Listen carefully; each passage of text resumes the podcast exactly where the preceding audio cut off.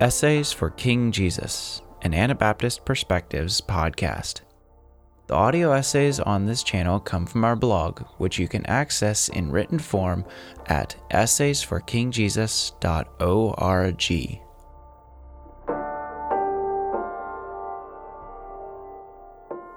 The Inside Out Sandwich An Approach to Studying and Teaching the Bible. Written by Marlon Summers. Narrated by Benjamin Good. Are commentaries cheating? Or do we need commentaries and study helps to understand and teach the Scripture? I believe using commentaries and study helps is important.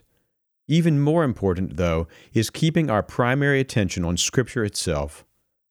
What I call the inside out sandwich is a process for Bible study intended to keep our primary attention on Scripture while incorporating genuinely helpful attention to commentaries and study helps.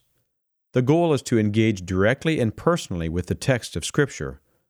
Study help should enhance direct engagement with Scripture, not substitute for personal study. The inside out sandwich involves three stages.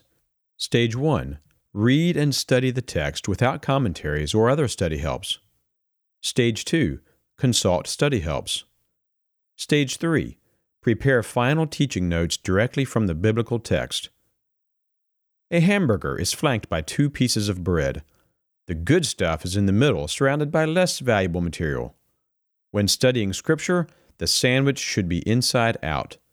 The meat of Scripture comes first and last, while the less valuable, but still useful, human commentaries and study helps come in the middle. The teacher must also study his audience as well as his own life and relationship to God. However, this essay focuses on the study of Scripture passages. This simple process applies well to Sunday school lessons, sermons, and other Bible teaching. Stage 1 Read and engage the text on your own. The first step is reading the passage without commentaries or study helps. Don't stop with the first reading. The goal is an overall grasp of the passage, based on your own understanding. Create your own representation of the passage. If you are artistic, you might draw a picture or sketch a diagram. Of course, jotting notes or making an outline works as well. The point is to put work into your own understanding or mental map of the text.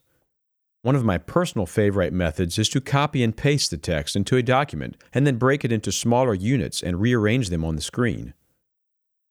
It's tempting to focus on potentially controversial points. That can be a distraction. First, we need to wrestle with the text as a whole and discern the author's emphasis. What is his overarching purpose in the text? How does he use details to achieve that? The author's focus is likely different from ours. Once we gain a sense of the whole, we will be better able to think about controversial words or phrases. We are also equipped to read a commentary with discernment. Observation is hard work. On our website, Frank Reed offers some pointers in his essay, Studying the Word of God. Living by the Book by Howard Hendricks is a modern classic that also offers many helpful suggestions for how to look carefully at a scripture passage. It is available in various editions. Stage 2 Consult Study Resources. Anything outside of your Bible is a commentary or study resource. Many things between the covers of what are called study Bibles are also commentary. Study Bible notes should be diligently avoided in Stage 1, but are fine in Stage 2. When preparing to teach Sunday school in a time crunch, or preparing for Sunday school as a student, the quarterly might be the only study help used. However, over the course of time, we want to use a broader variety of study helps than found in either a study Bible or a Sunday school book.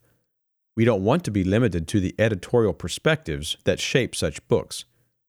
Commentaries, word studies, Bible dictionaries, early Christian writers, and so forth can all be sources of background info and insight.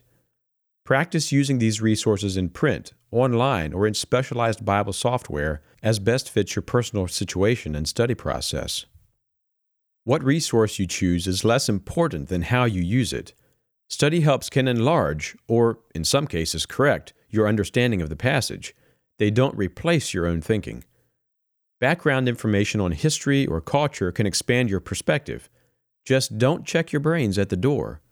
Historical information may be speculative and, at any rate, often doesn't have the interpretive implications some think it does. Original language resources can help, but again, make sure the proposed insight fits with the passage. Cross check any extraordinary claims about the meaning of Greek or Hebrew words with several good modern translations.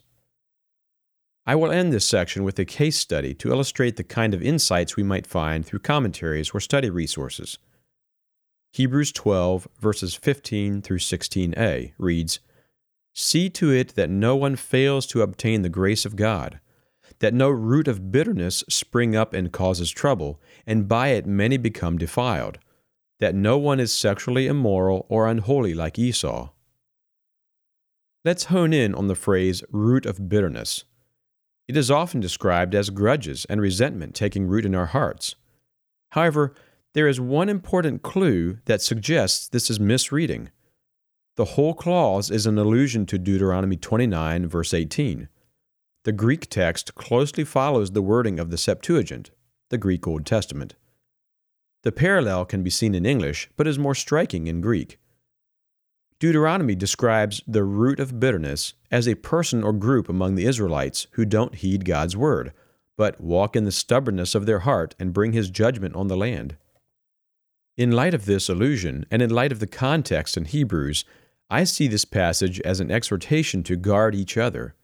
We are to warn and encourage our brothers and sisters toward faith and away from any form of unbelief or disobedience that might cause them to be a poisonous and bitter root springing up in the church.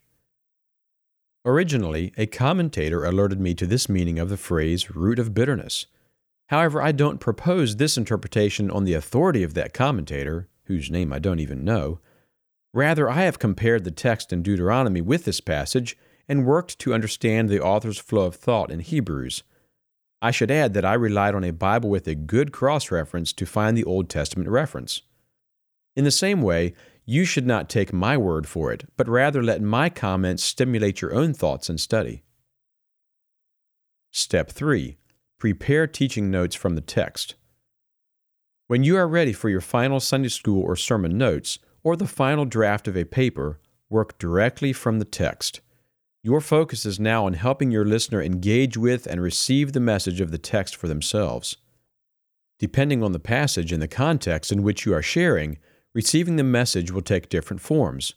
You might want your listeners to be encouraged, inspired to praise God, called to repentance, or simply led to a more mature understanding of life. You want to lead your listeners to encounter God's message themselves, not just to announce your conclusions about His message. There is nothing wrong with reading quotes from a commentator or referencing background information from your study. Just situate those quotes within your own study and understanding of the passage. Don't hesitate to omit things you studied which you either don't understand or don't know how to explain to others. Let those puzzles stick in your mind and ponder them in your heart, but as long as you are confident that you are being faithful to the text, speak from what you do understand and make only passing references to the puzzles. I have presented the inside out sandwich as three distinct steps. In real life, these steps get jumbled together, and sometimes one might be skipped. That is fine, but attention to the three stages can help embed some important principles into your study of Scripture. First, wrestle personally and directly with the inspired text of Scripture and discern what the Scripture emphasizes. Second, Consult other people through commentaries or study in order to enlarge or correct your understanding. Third, speak from your personal engagement with the text, aiming to help your audience come to grips with its message.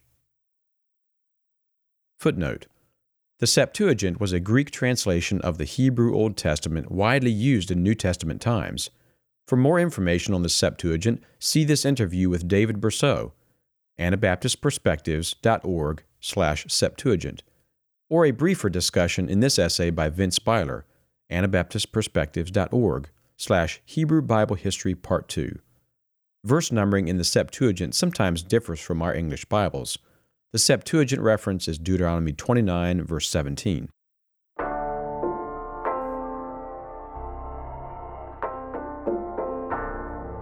Marlon Summers serves various roles with Anabaptist Perspectives and also works for Kingdom Channels in finance and communications. Marlon and his wife Meredith are raising four children in southeast Tennessee.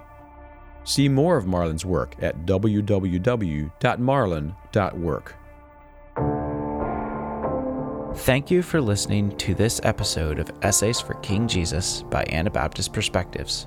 For more media resources or to support our work, visit essaysforkingjesus.org or anabaptistperspectives.org.